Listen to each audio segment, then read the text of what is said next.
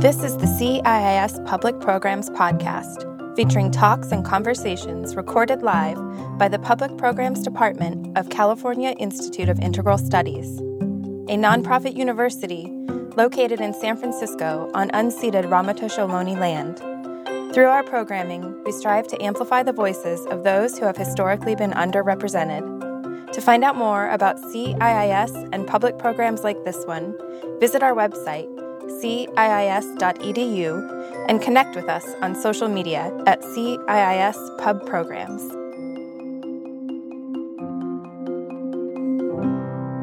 Hi, Brisha. It's a pleasure to meet you. Thank you for being with us today.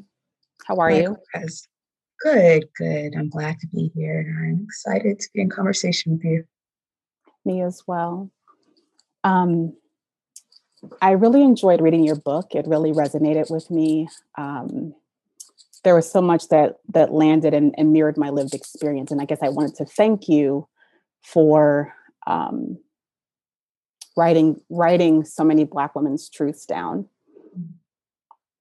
I thought I would start by asking, since the book is about grief, if you could define for us how what grief looks like to you, especially since so many Black women's rage and anger is is uh, so much. So many Black women's grief is misunderstood as rage and anger. Yeah, yeah. Um, thank you for sharing your experience and you know your reaction to the book. Um, because writing is a solitary process, and like thinking and feeling, um, you know, um, it. a gift to hear how someone else, especially another Black woman, received the work. So um, thank you for that. I feel like being able to to write the book and put it out into the world um, has allowed me to feel in community uh, with other Black women who I otherwise wouldn't, you know, have that direct or intimate relationship with. Um, for me, the way I define grief, well, let me start by talking about the way that, you know, grief is typically defined. Um, usually when we talk about grief, uh, we we think of, of past and concrete loss. Um, and when we're talking about Black women, Black people, Black L G B T Q folks, grief in particular, there's a lot of past and current loss that one can look to and think of as grief. Um, and the way that I explore grief um, and the book is much larger than um, a past and current context. Um, I talk about the ways in which grief is also um, prevalent in the way that we think about the future uh, through our relationship to fear of loss, because we are all born into the world um, with a finite, finite amount of time. We all know um, that we have a relationship to mortality um, and impermanence. So even if we're in a situation where we think, hey, you know, my life's been pretty great. Um, my family was great. My friends are great. I have a great job. You know, there's still that fear of loss that tends to plague people. Um, and it often shows up uh, in, in the form of anxiety. It could be anxiety about losing the great job you have. It could be anxiety about losing the respect of your, your coworkers. It could be um, anxiety, especially for women, of walking down the street Um, by yourself, even if you've walked down the street a thousand times and gotten to wherever it is, wherever it is you want to want to go, and you've gotten there safely, uh, safely, there's still that awareness of what you have to lose. And that awareness um, is also associated with grief. And that's the type of grief that I really wanted uh, to break open and explore. And in terms of Black women, and um, you alluded to our, our rage and our anger, um, rage and, and anger are forms of grief, and they are legitimate forms of grief. But because Black women are so dehumanized within our culture, our legitimate anger um, and legitimate rage, when we experience it, is used to further dehumanize us and further ostracize us. Uh, when, you know, if I don't believe that grief necessarily has stages, I do believe that grief has expressions. Um, and it's well documented that rage and anger are a part of grief, uh, but that's not something that, you know, readily comes to mind when you think of the angry Black woman, um, because, you know, to to put us in relationship to grief would further humanize us, and the point is to make us seem um, unsympathetic. Mm-hmm. Mm-hmm. Thank you.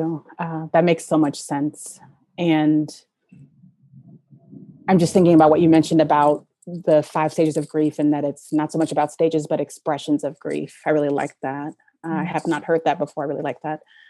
Um, there's so much imagery in the book. Um, and I want to just read a sentence that I saw in the preface that really spoke to me and mm-hmm. ask you a question about it.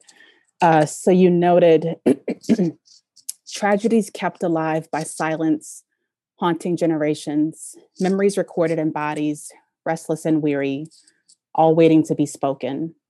When I heard these ghosts knocking in the closets of my unconscious, I was afraid to answer for fear the question of what the questions may bring. I'm curious what f- made you finally open the door? Yeah. Um, choosing my own survival and my own humanity. Um, as Black people collectively, and from my own experience as a L G B T Q Black woman, um, so much has been taken from us. And so, so much is constantly under threat of being taken. We've lost so much non-consensually that we are so driven and afraid of what else we have to lose, because we aren't left with much besides what we protect. Mm-hmm. Um, and those defense mechanisms of, you know, um, guarding ourselves from experiencing grief and pain by being defensive and not being um, vulnerable, it closes us further off from our humanity, because being human as a Black person in the United States pretty much um, pretty much puts you at risk. You know, like, our humanity and our vulnerability um, are the very things that have been perverted and taken advantage of. And that has to be, uh, in my opinion, one of the biggest tragedies um, of what we've endured.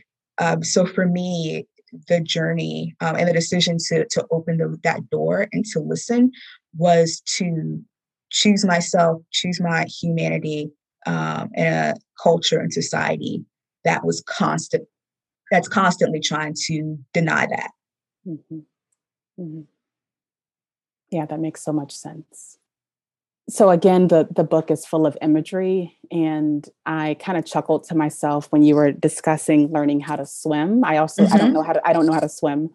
And so there's a, there's a point where you, in this really beautiful and eloquent way, you talk about, you're talking about power and helplessness and learning how to harness power when you're speaking about a friend of yours, and mm-hmm. that she was able to float because she could harness, she learned how to harness the power of the waves. Could you speak a little bit about helplessness and powerlessness and, and harnessing power?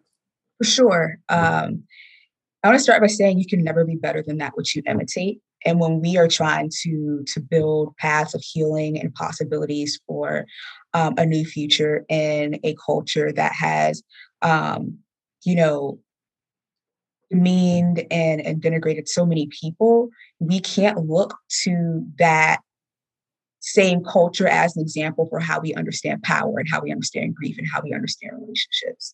So for me, um, I mentioned in the book that I I took le- swimming lessons like four or five times, right? I, I can finally float now, but let me tell you, that was hard earned. Like, it was, and you know, due to COVID, I haven't been able to continue, which has really been a loss. So I remember just being in tears and over the moon when my body was finally able to float.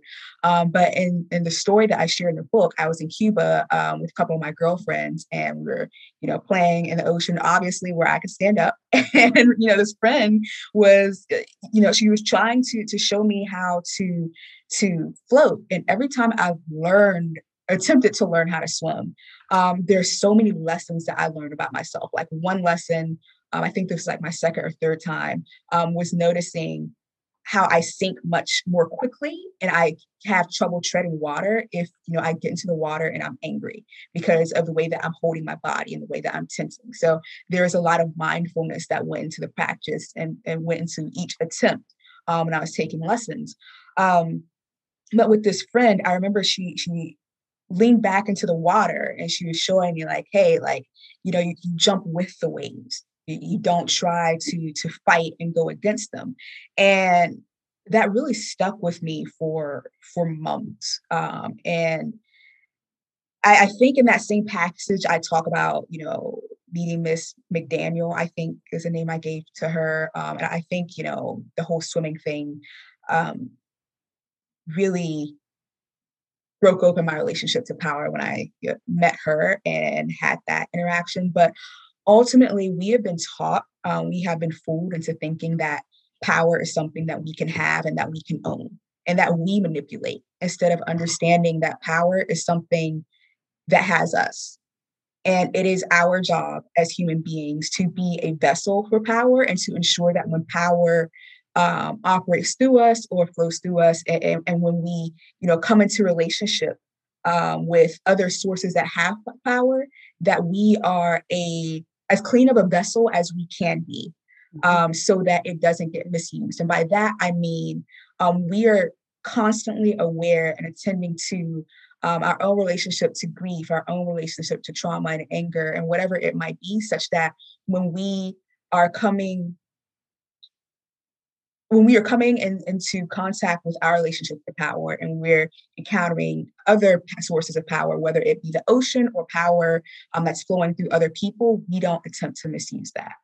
Um, so really, when I was learning to swim and the way I started thinking about power, instead of like something that A, I own and I have, and B, um, looking at other sources like the ocean and those waves as, you know, an entity with power, instead of looking at that as something I needed to conquer and overcome, I looked at it as something that I needed to lean into and give into, um, as, you know, um, something I could influence, like I can influence or have an impact on the waves by treading the water and, and moving my hands. But ultimately, you know, when I enter into the water, when I establish a relationship with the ocean or another person, I come into it with the understanding that I can't control it, which means that I can't control the outcomes. You know, there are so many powerful swimmers, or there have been powerful swimmers um, who still get overcome by the waves in the ocean.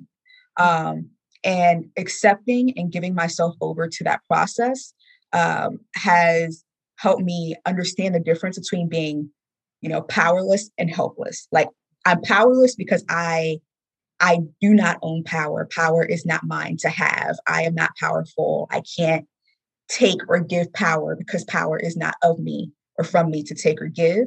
But I am not helpless in that I still have agency and how I choose to be in relationship to power and how I choose to allow power to, to flow through me by doing my own work. Mm-hmm. You know, this actually makes me think about another question um, that I had, I had had earlier around outcomes. You just mentioned outcomes, and I was just thinking about how there's so much hyper focus on outcome. Yes. And I think it, it just it keeps us stuck. And I, I guess I just was curious if you had thoughts about that, um, just like the stuckness or like the the hyper focus on on outcome, which we have no we don't have any control over it. Yeah, I mean, and that's the culture we live in, uh, and those are the I'm I'm Buddhist, so those are the delusions that we have been um, that we we bought into. Um, but ultimately, also it, it's unfortunate that so many people Um, move through the world and that superficial relationship to power, you know, being able to say I did the thing that I said I was going to do, or being able to control a situation, or being able to bring about a certain outcome, is the only relationship to power they come to understand. When power is so much deeper and more more profound um, than that.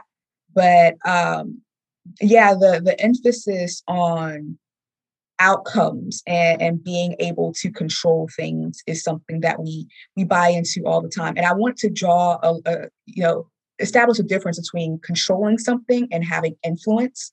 Um, because if we could control, truly control outcomes, then impermanence would be something that we would never have to fear or experience. You know, if we could, if we actually had as much power and control as we would like to imagine, um, you know, uh, due to the the delusions and the false confidences that we're given in our day-to-day life, you know, we wouldn't have to fear losing the people we love.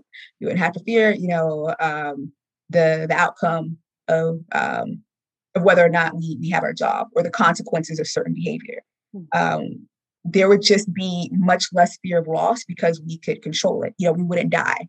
But the fact of the matter is, you know, we can influence circumstances. Like I can influence um, whether or not I lose my job by choosing to show up or maybe not telling my boss how I feel about him today, right? Or um, I can influence uh, my health by choosing to, I guess, eat this kale right now instead of that Wendy's burger uh, for the, the sixth day in a row with a milkshake, right? Like there, there are like things that you can do to influence certain outcomes. But, you know, at the end of the day, none of us have full control or ultimate say um, over what does and does not happen. And I think that coming into coming to terms with that reality is so terrifying um, for most people. And it's just safer or feels safer on the surface to to focus on um, the power that only results in feeling like you can control your outcomes. Mm-hmm. Yeah. Which is delusional, as I think you said, or at least I, I read. Um, yeah. um, since we're talking about power, I'll, I'll stay on this line. Um, so I, I'm thinking about the ways in which people use power to oppress um, others. Um, and I'm just curious, when thinking about power and privilege, do you think there's motivation, or what do you think the motivation would be to give up unearned privileges, which you you you speak to or reference in the book? Yeah. Um, the motivation would be getting in touch with one's own humanity and also letting go of fear.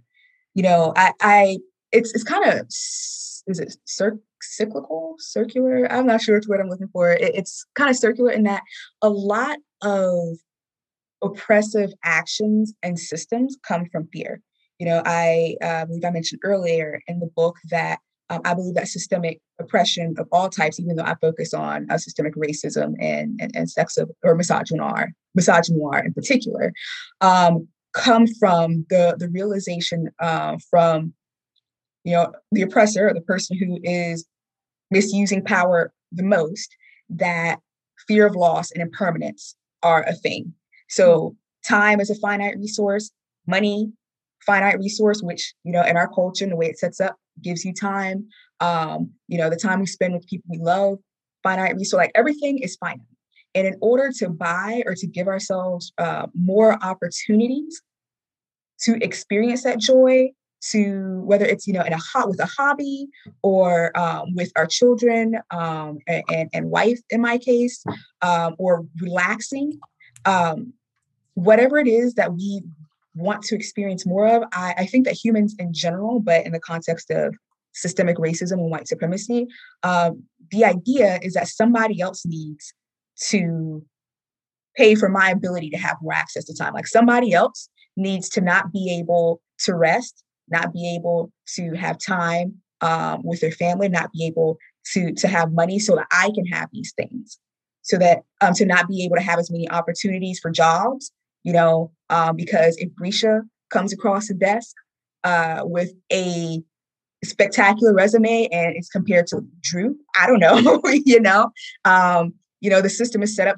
uh, such that Drew has more opportunities than Brisha is given from the get-go, by virtue of who we are and who the world imagines us to be, so that Drew then has more money, then has um, more time to relax, then has, you know, more of an ability to build the life that he wants to build so that he can make the most of his time. And that is coming at a direct cost to me. And I think the, the misuse of power comes from that fear, you know, and then it perpetuates that fear, because then you have a lot more that you're afforded and a lot more to protect. Um, and you can't, you can't control the fact that the very people that you want to oppress, the only way that you can oppress them is by putting them, keeping them in proximity to you. And when somebody or something has proximity to you, then they have the ability to harm you, right? They have the ability to take away the very things that you have taken. So then there's that added fear of having it experienced, you know, um, what it's like to have those those extra resources that have been stolen um, from from lives that did not consent to give those things up. Um, and then there's you know, more, there's like a, a tightening on on that power that didn't belong um, to, to an oppressor to begin with. Um, and I believe leaning into the basic fear, that the basic fear of impermanence and grief and fear of loss allows all of us to make the most of our time and to experience life fully and, and equitably. J- just acknowledging that, yeah, hey, you know, impermanence is real, grief is real, fear of loss is real. This is um, the amount of time that I'm, I'm given, and I understand that I actually can't control outcomes. Um, but with the time that I'm given, at least I have greater access to the humanity that's been gifted to me, because I'm not living under all of this fear that I have created by constantly taking Um, taken from and oppressing the people around me. Does that make sense? It does make sense. Okay. Yeah. Thank you. This makes me think about a couple of different points in the book. It makes me think about grief, but it also makes me think about, there's a passage um, where you speak about white people having a five hundred year advantage. Mm-hmm. Um, and you share, you said something like, Black folks can't stop, like we can't slow down because then we won't be able to pass the, the baton on to the next generation. There, like there's no time, like time is like of the essence and running out. Um, and so my mind was going there when you were when you were talking about time. But then I was also thinking about how um, there's a part where you you reference um, I was thinking about anticipatory grief, and there's a point where you say, I'll, I'll read it. Um, the first death Black parents talk to their children about is their, their children's own. Parents of marginalized children live intimately with the reality of embodied time. Time is not a given. And of course, no Black person or no Black parent is um, wanting their child to die and is, is not hoping for that. Like the hope is that their ch- they won't have to bury their child. But unfortunately, this yeah. is really common in our community. our communities. Um, can you share a little bit about that or speak to that? Yeah. Um, I mentioned how, you know, the book talks about um, fear of loss and fear of impermanence being a primary driver for creating systems, oppression, uh, sexism, racism, homophobia, all of them. Um, and I think this is a prime example uh, if we're going to talk about time, you know, and, and fear of loss of time. So, so that white people can have more comfort and more time and more access, we pay the cost down to our children. Right? Like they're, they don't worry about their lives to the same degree. Like this is not an equal, we're not walking down the street. We're not going into job interviews. We're not walking through the store with the same level of hypervigilance in our bodies, even in meditation retreats. Like when I'm the only Black person just sitting quietly minding my peaceful ass business. Can I curse in this, by the way? I think um, so. Okay. All right. Maybe I'll tune it just in case. Uh, minding my business. Uh, oh, I can. All right. So, you know, even when I'm minding my own damn business, being in my body is a, like a constant reminder or awareness in the ways in which I can die. Like not just the physical death or not just police violence, which comes to mind immediately when you're talking about Black folks and death, but, you know, the death of self and, and the way that I know myself and who I imagine myself to be as someone who is capable, who is um, intelligent and articulate, and then coming into contact with A, a white person who immediately demeans my intelligence because of who I am. So that like there's that that death of self in that moment, and that constant renegotiation, that constant work to bring myself back to life, to be who I know myself to be. Um, but when it comes to Black children, this is something like they are experiencing those types of deaths from an early age. You know, um, A, the, the, the type of death that their parent is talking to them about, that concrete physical death of like, hey, don't uh, be careful how you point that toy gun when you're in a park, because a grown, grown ass white guy might think that you are a menace, or be careful walking through um, the store with your, your hands in the po- your pockets, because, you know, some white woman might be afraid and think that you are a terrorist. Um, and then there are the, the moments of death that Black children experience um, being in the classroom. You know, um, hey, you know, you can be smart, but not too smart. You're smart for a Black kid, that is the implication is Black kids aren't supposed to be smart, even though the child, like the child didn't come into the world with this, this awareness. The child is intelligent and is leaning into their intelligence, but they're they're experiencing that death of self um, when when in a classroom talking to teachers and classmates who can't see them as an actual human being, and then starts projecting things onto them. Um, that is a death to their spirit. So, so these are those conversations Black parents have as well. Um, but I really wanted to highlight the other ways in which Black parents have to talk to their children um, in a way that is grounded in death with a small d, is what I'm gonna gonna call it, um, because these these children don't get to just come into the world and live into themselves. They come into a world that is telling them who they are and who they are not. Um, more often, who they are not. Right. And, and it's a constant stripping of their humanity. And there, there is never-ending death in that. Yeah.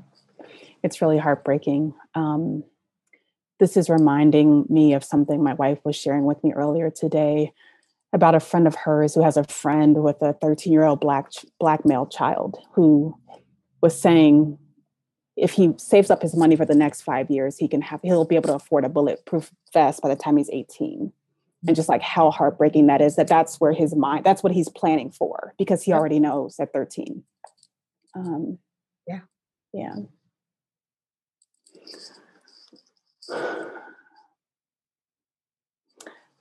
As you were speaking, I was just thinking about our humanity as Black people, and, and in particular, Black women, um, and thinking about the ways in which we constantly have our boundaries crossed mm-hmm. on a daily basis. And there's this passage um, where you speak about your experience of officiating a wedding, and these two drag queens show up and are sort of quote unquote in blackface, just in how they're acting or interacting. Um, and you you talk about how as Black women, we can't even embody our full selves, yet here you have these, I, I guess, two white males, mm-hmm. um, two white male drag queens um, enacting, you know, what they think Blackness is or Black femaleness is. Um, would you mind speaking to that a bit?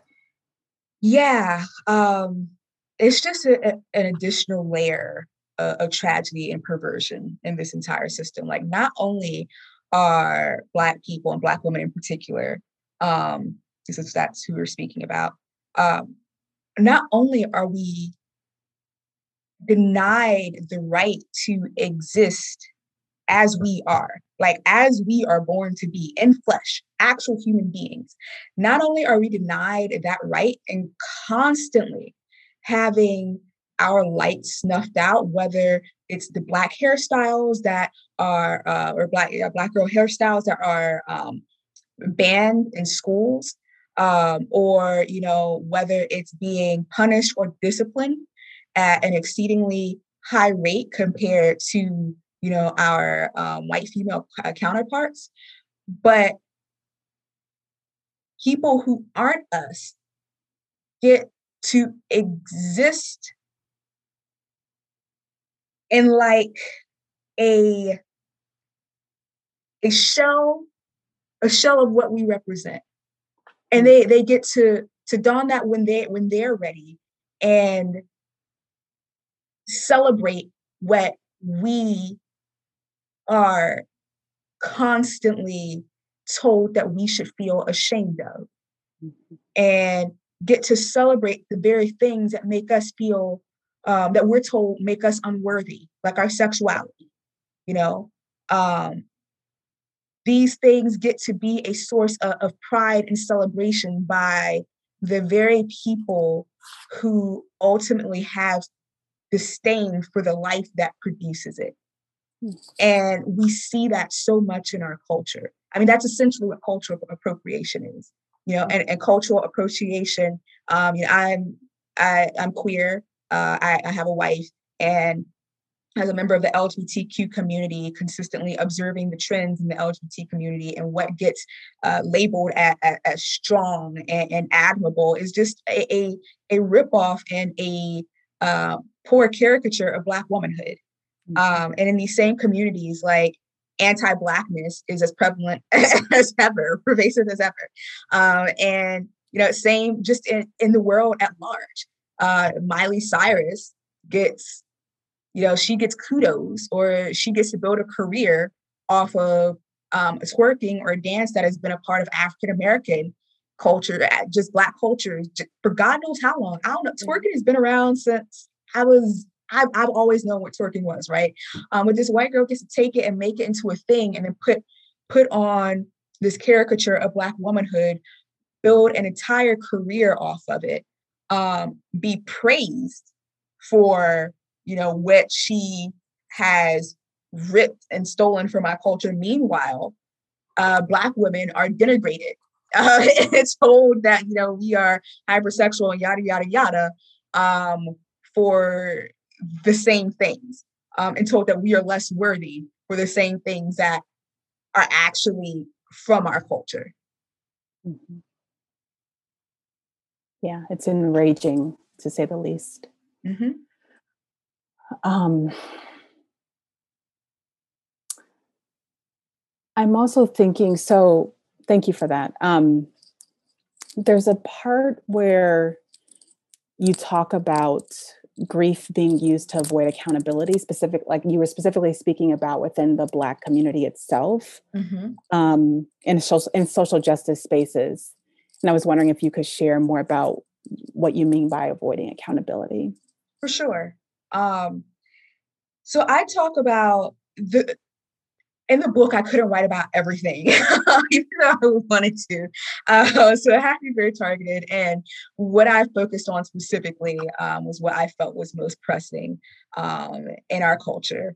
Um, and, and for me, as an L G B T Q Black woman, and the, the various types of systemic trauma that I experienced, and that was uh, the consequence of um, white supremacy, white patriarchy, whatever you want to call it, um, and how the fear of impermanence experienced by people who are wielding um, white privilege, male privilege, straight privilege, whatever it might be, how their relationship to grief actually um, actually means that me and people like me experience significantly more suffering and grief because they won't deal with their shit.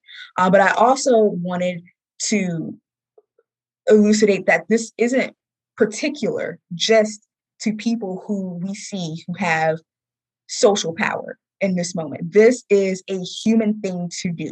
And yeah, like, we can point to the white patriarchy, and clearly um, there are a shit ton of issues there. And at the same time, we see the, the remnants of that same pattern, that same human pattern to avoid grief and fear of loss, even if one has experienced tremendous amounts of grief and fear of loss to One, no fault of one's own. So in addition to that inherent fear of loss that we're born with, having um, additional trauma inflicted onto you because of who you are, um, that can still be used to cause harm to people within the community.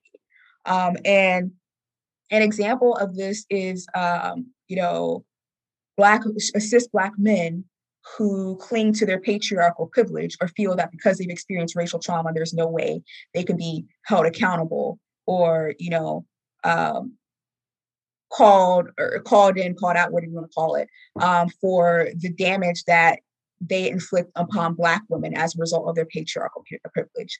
Um, and in social justice circles or, you know, L G B T communities, um, it's like uh, other examples would be, you know, I, or I think that the example I used in the book was um, being in a Facebook group and watching someone say something hurtful to someone who was struggling with mental illness. And instead of the person who said something hurtful, let's call them person A, simply apologizing to person B, you know, the the trauma and grief that person A had experienced as an L G B T Q person was basically used to deflect responsibility for the fucked up thing that they said. Mm-hmm. When Just say, just say I'm sorry and own it.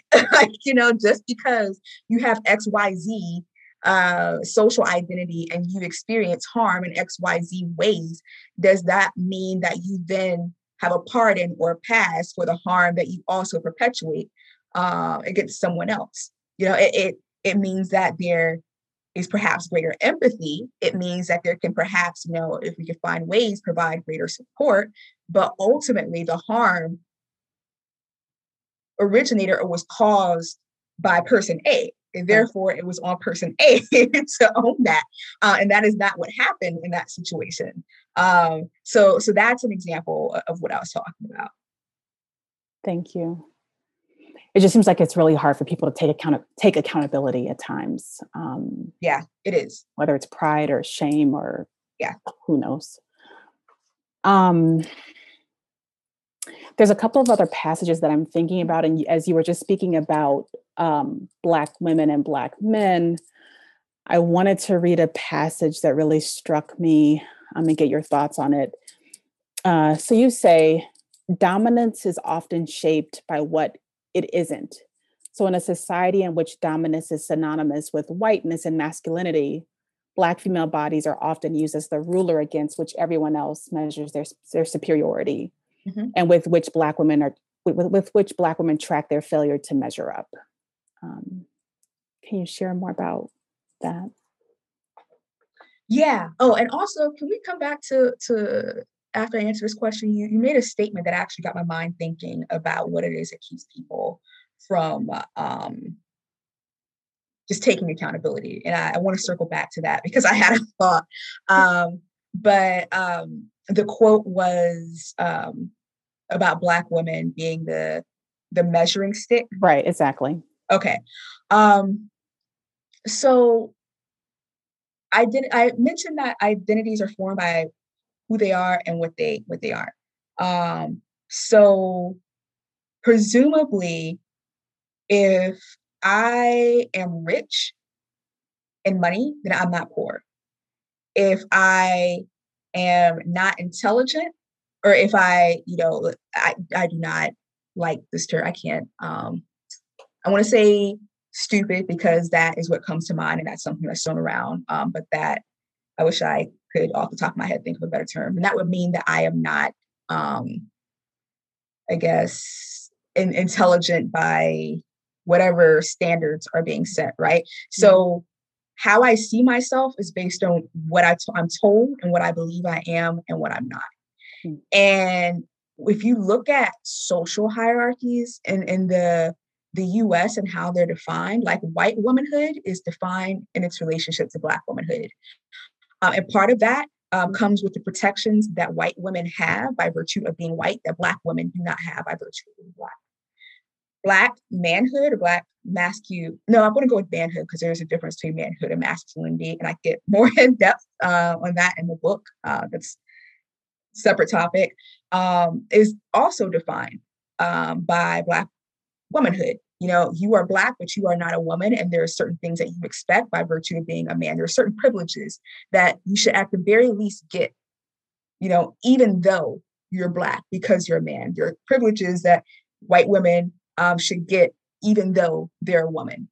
So if you're like looking at the history of identity construction in the U S um, from when Black people are, are brought over as slaves, and then you look at how relationships between white men um, and, and Native women and Black women and white women and white and Black men had to change by virtue of bringing in, you know, these new people um, within the, the master-slave relationship, um, Black women are the standard in which other people build their identity, you know, in terms of what they can expect, what privileges they can expect in relationship to Black women, um, and what privileges they don't expect because of whatever is a given um, by whatever system of oppression um, is relevant to them. And that could be, you know, patriarchy for, for white women or, or racism for Black men, whatever, whatever the system might be.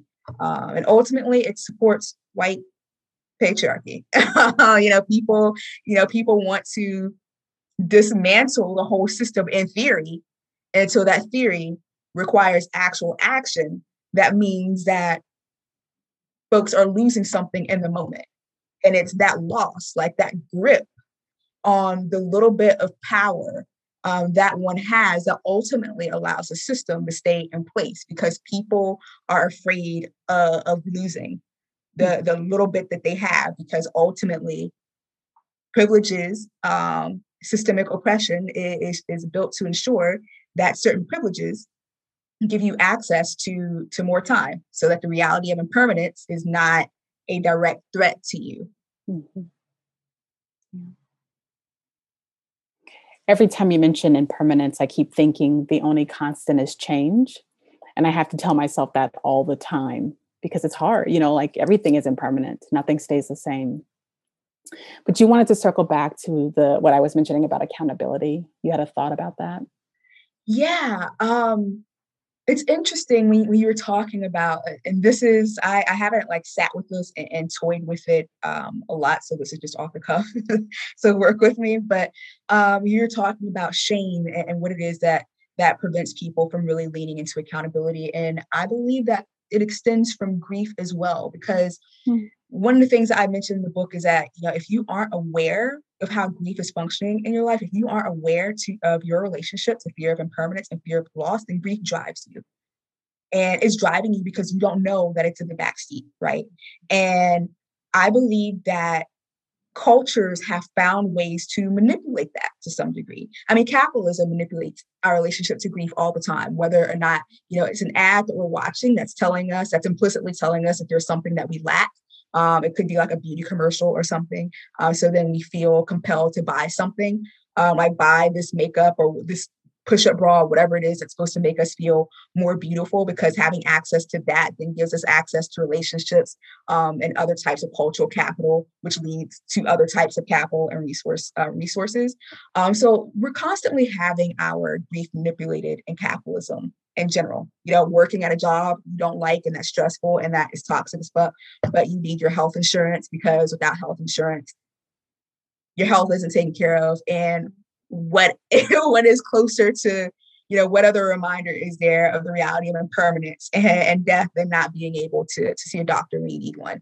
Um, but in the same way, uh, fear of loss um, and, and being ostracized and being disconnected from, from people has been something that's been used to um,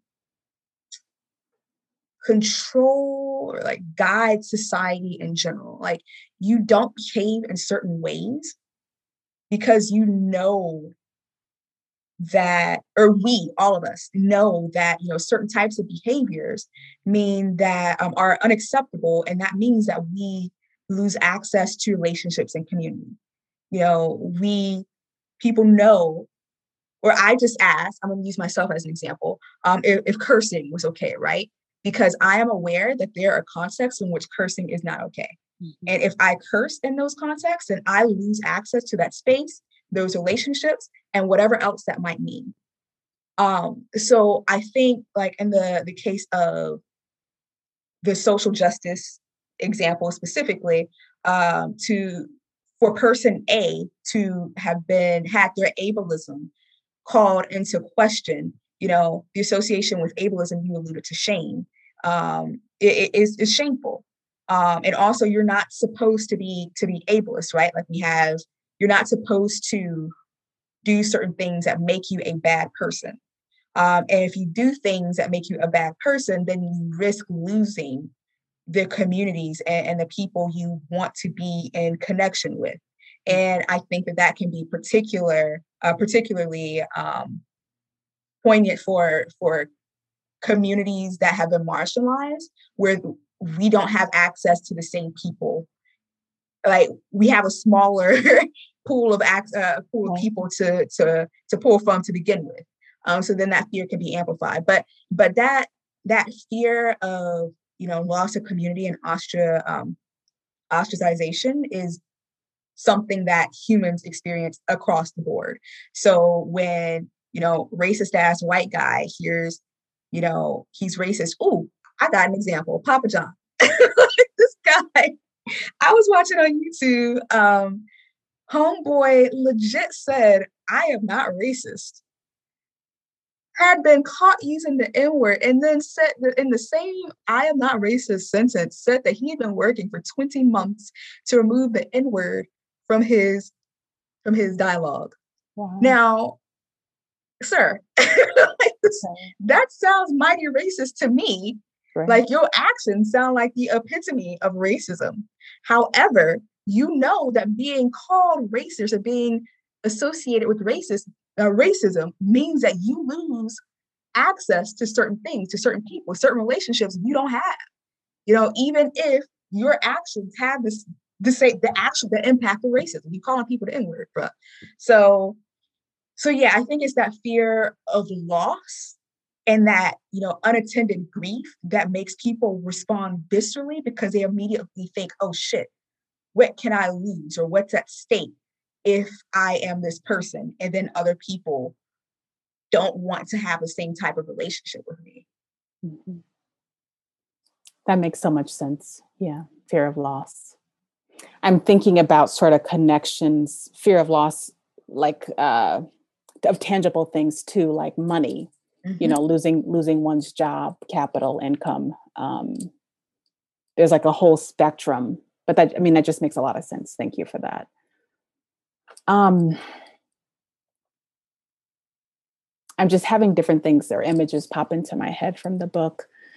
And I was thinking about, towards the end of the book, you talk about liberation. And when I think about liberation, I really think about showing up as, as my full self. Mm-hmm. And as a Black human being, that's oftentimes quite difficult for me to bring my full self, like whether it's, you know, to this interview, to work, to, to, to, to different settings. And there's a there's a point in the book where you're where there's a young man whose father has recently passed away, and he's in his grief. And the hospital calls either security or p- police on him. Mm-hmm. Um, and you come back. I believe you had stepped away to tend to another family. Um, and I just found myself, oh, and also his aunt admonishes him for how he's dressed. Mm-hmm. And I just found myself enraged and in tears, because he, you know, every, his humanity was really stripped away in that moment. And all people saw was like this terrorist, or this, I don't, I don't know what, like this, this monster, if you will, as opposed to this young man who's grieving. Um, do you have thoughts about that? Yeah. Um, as Black people, as women, um,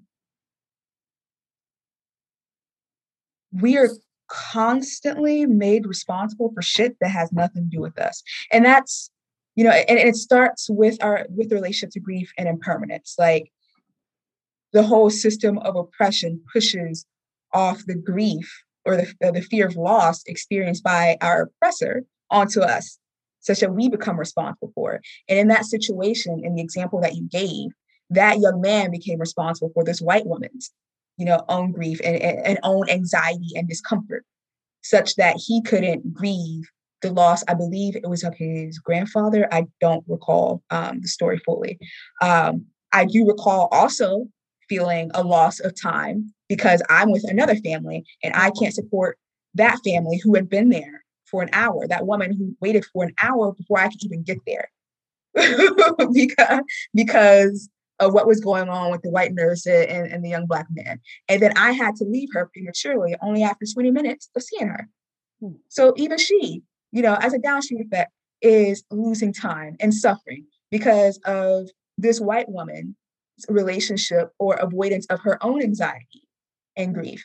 And I think systemic I, I know systemic oppression does this in a variety of ways. So in this example, this young Black man was made responsible for shit that wasn't his responsibility. Somebody was uncomfortable with the fact that his pants were hanging, hanging off the way that they were. That ain't got nothing to do with him. Like those, those his pants. In the same way that a woman walking down the street in shorts, however short they are, revealing however much she wants to reveal, and got like that, other people's discomfort about how she dresses and her body is not her responsibility. Mm-hmm. Like their anger, their lust, their desire, um, their, their violence, that is not on her, but we live in a culture that is constantly going to push other people, displace other people's grief and, and, and their anger and their shit onto people who have been marginalized within um, the system. And that is what he experienced. And I, and as Black people, we have been taught that our key to salvation, which we associate with freedom, comes from adopting those standards and those rules. But again, we can never be better than that which we um, imitate. And, adopt, and adopting those rules can keep us alive from moment to moment, maybe, maybe. Because um, I mean, there are plenty of examples where it, it, it don't make no difference. Sandra Bland, for example, minded her own damn business, right? Um, so, or um, Elijah, like it's, maybe, you know, we, we hope that it can buy us more time, but in constantly being invested in our salvation moment to moment and taking on the anxieties and fears of other people, um, which, you know, in, in a lot of cases we have to for our survival or for hopes of survival, yeah. We are not able to focus on what it actually takes to be liberated because of the cost, because, you know, the people were given power that does not belong to them in our system. Um, as a result of their fear of loss, have the ability to wreak irreparable havoc on our lives, to cause even greater loss than the losses that we experience. Mm-hmm. That was really powerful. Thank you for that. Um, and thinking about liberation, I'm also thinking about something that you reference sort of throughout the book or speak to. You talk about mindfulness and meditation. And um, your meditation practice. And I guess I'm curious, has that led to, you said that you, you've said in the book also that liberation is not like a destination, it's a it's a process. Mm-hmm. So I was gonna say, has that led to your own liberation, but it's not a, there's not a destination. So has it helped you in your process, in your liberation process? I, I mean, I guess I, I'm here. I, I, Don't know. I I believe so. Um, and, and I say I don't know because I'm not, um, I think without context and, and the book, the way that the listener might be imagining or defining liberation might be different than how I'm describing it. Um, but if we're talking about the liberation that just feels good and feels powerful all the time, no, like I don't believe that that's a real thing. And it's not something that I aspire towards.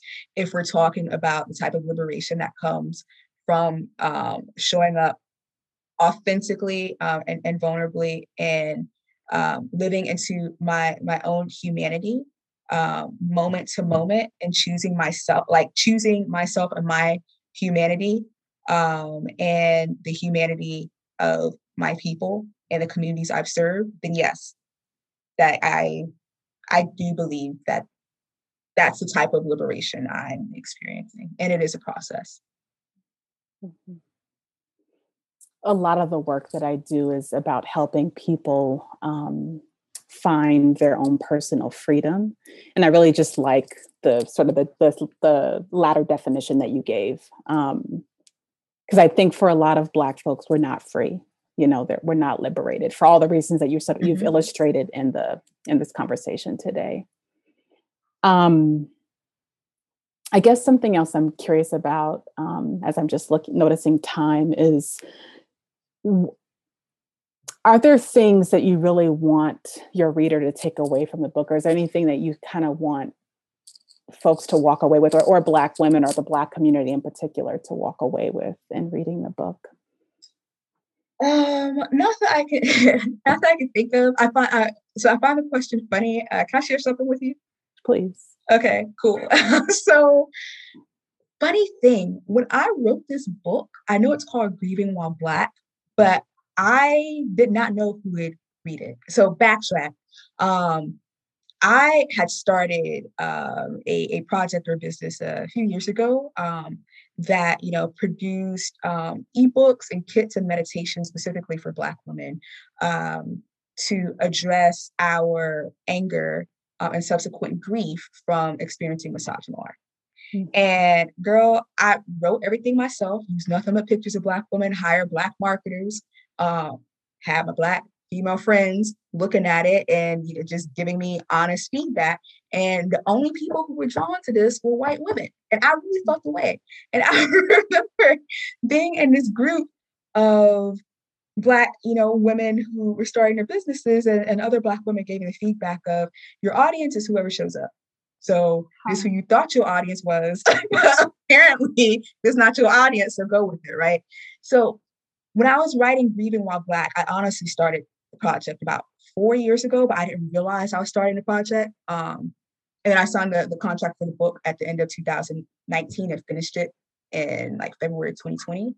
Um, but initially, you know, for me, typically when people are thinking about grief and and and Blackness or in relationship to racism, they are specifically thinking about the grief that Black people are feeling as a result of systemic racism. And of course, that comes out very strongly in my book because I am a Black woman experiencing the consequences of these various systems.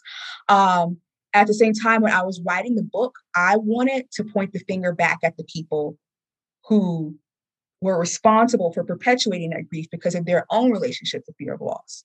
Um, so when I was writing it, you know, my interest was telling or showing those people how they can be more present for, you know, their experience and get their shit together. So we are experiencing the down the downstream effects of their relationship to their own grief and fear of loss. And it's all interconnected, or it's all tied together. Um, but yeah, I just wanted to share that. Like, that was my intention. And like, that was my audience when uh, writing the book.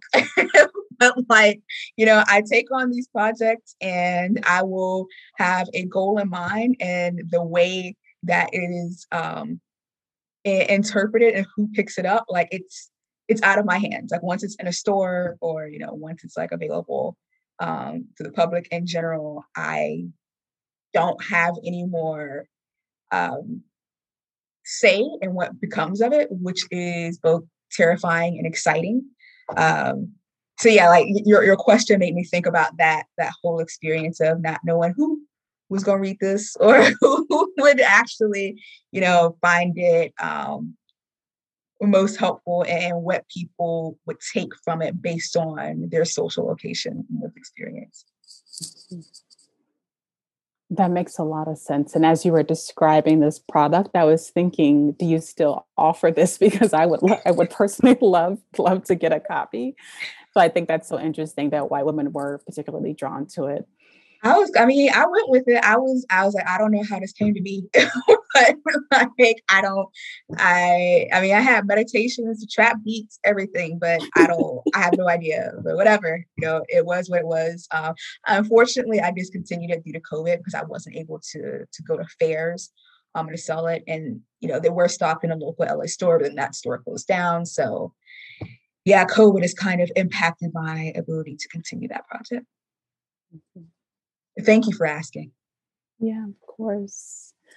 Um, sort of a half, half-formed question I have as I was, again, as I'm just sitting and listening to you is, again, the book really resonated with me, and I had to stop just to cry oftentimes throughout the book and just like breathe deeply. There was just so much that hit so deeply. And at the end, or towards the end, you talk about love. And I remember writing in the margin, margins, do is Brisha saying we need to redefine love, but I can't remember like the exact passage, um, which you were speaking about love. And I just was thinking, you know, what is, what is love? How are we defining love? And as Black people, do we need to redefine love to, again, to sort of be on this process mm-hmm. towards liberation? I don't know if that's resonant for you, but. Oh yeah. Uh, thank you for that question. I think that's something really powerful to end on. We absolutely need to redefine love. Um, yeah, absolutely.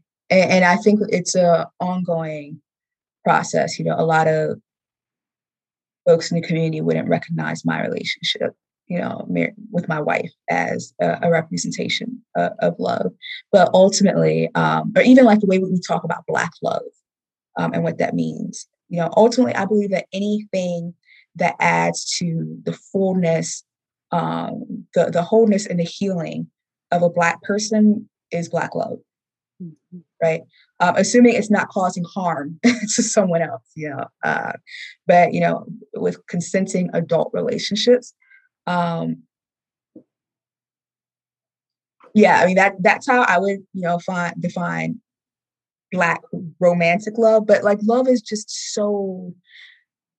We sell love short in the same way that we often sell God short, and making God out to be this being in the sky who's omnipotent, uh, omnipresent, omniscient, you know. And when we're constantly selling, oh, and, and we sell power short. And when we're constantly selling these profound experiences short, we limit our ability to experience them um, and to access them. So I would invite all of us, myself included, I'm inviting myself on this journey, um, to be willing to constantly um, redefine and explore what love is and, and what it represents on a day-to-day basis. Mm-hmm. That's so beautifully stated. Thank you. Thank you. Yeah. Um, so I'm aware that we're at time. I just want to thank you again, and time in terms of our conversation. Um, I just want to thank you again so much. It's, this has really been a true pleasure and honor. No, I wanted to thank you. Um, I really enjoyed this conversation. So thank you for reading the book, for uh, sharing your thoughts and reactions. I appreciate it. Absolutely. Absolutely.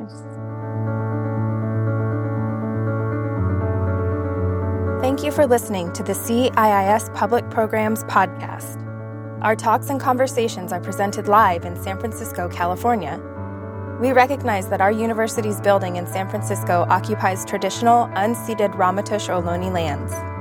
If you are interested in learning more about Native lands, languages, and territories, the website native dash land dot c a is a helpful resource for you to learn about and acknowledge the land where you live. Podcast production is supervised by Kirsten Van Cleef at C I I S Public Programs. Audio production is supervised by Lyle Barrer at Desired Effect. The C I I S Public Programs team includes Kyle DiMedio, Alex Elliott, Emlyn Guinea, Jason MacArthur, and Patty Fork. If you liked what you heard, please subscribe wherever you find podcasts. Visit our website, C I I S dot e d u, and connect with us on social media at C I I S Pub Programs.